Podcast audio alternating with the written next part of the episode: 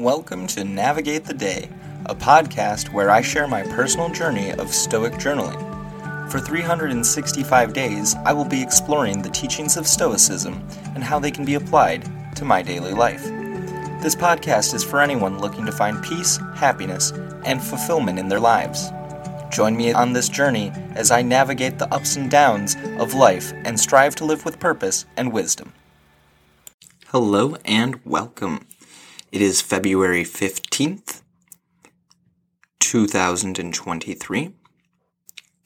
We are on episode 46 Only Bad Dreams. We're in the month of passions and emotions, which falls under the discipline of perception. I'll go ahead and jump into the passage now. Clear your mind and get a hold on yourself, and as when awakened from sleep and realizing it was only a bad dream upsetting you. Wake up and see what's there is just like those dreams. Marcus Aurelius, Meditations 6.31. This leads to our journal prompt for the day. Do these strong emotions even make sense? I think I can rationalize any emotion if I try hard enough. However, I don't think that's what this prompt is asking. The way I see it, it depends on the situation as to whether or not the emotion makes sense. Like I can see I can see how anger can be useful as a way to get out of a funk or get out of a circumstance I dislike. If nothing else, it's a warning sign that something isn't sitting right with me. Finances, are one of the biggest struggles that I face. I've mentioned it in episodes prior. I also have issues with worrying about my career path. I haven't made any real progress in either of these areas in months. So, in my opinion, it makes complete sense that I am still concerned about them.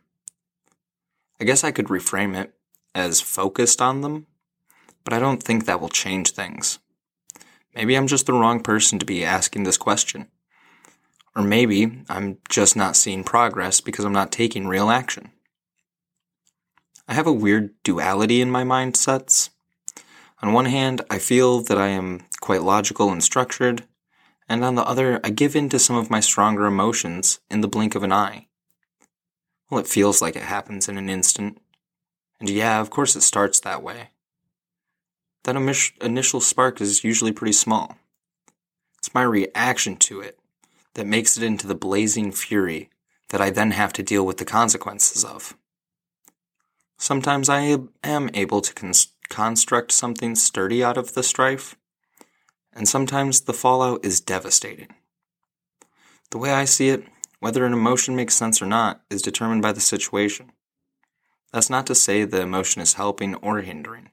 Simply said, emotions make sense in some situations.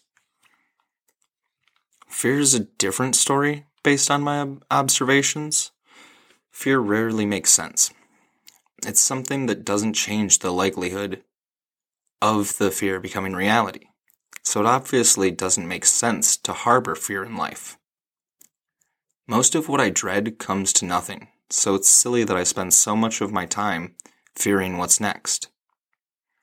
Things I conjure in my head are not really occurring, much like dreams. The problem is, I feed some of my negative emotions, whereas a dream ends when I awaken.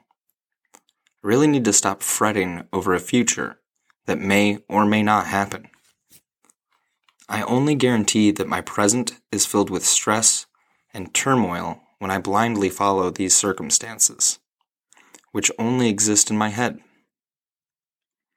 Many, not all, but many things that upset me are maddeningly a product of my own untamed thoughts. If I can separate myself from the stories I tell myself, I can see them as such simple stories that hold no grip or position in reality. I think I'm going to keep this prompt at the ready. To remind myself to question whether the emotions I am feeling in that moment make sense or not. This will help me to determine what signals I need to pay attention to and what ones are nonsense, causing me to suffer at my own hand. On that note, I'm going to go ahead and wrap things up.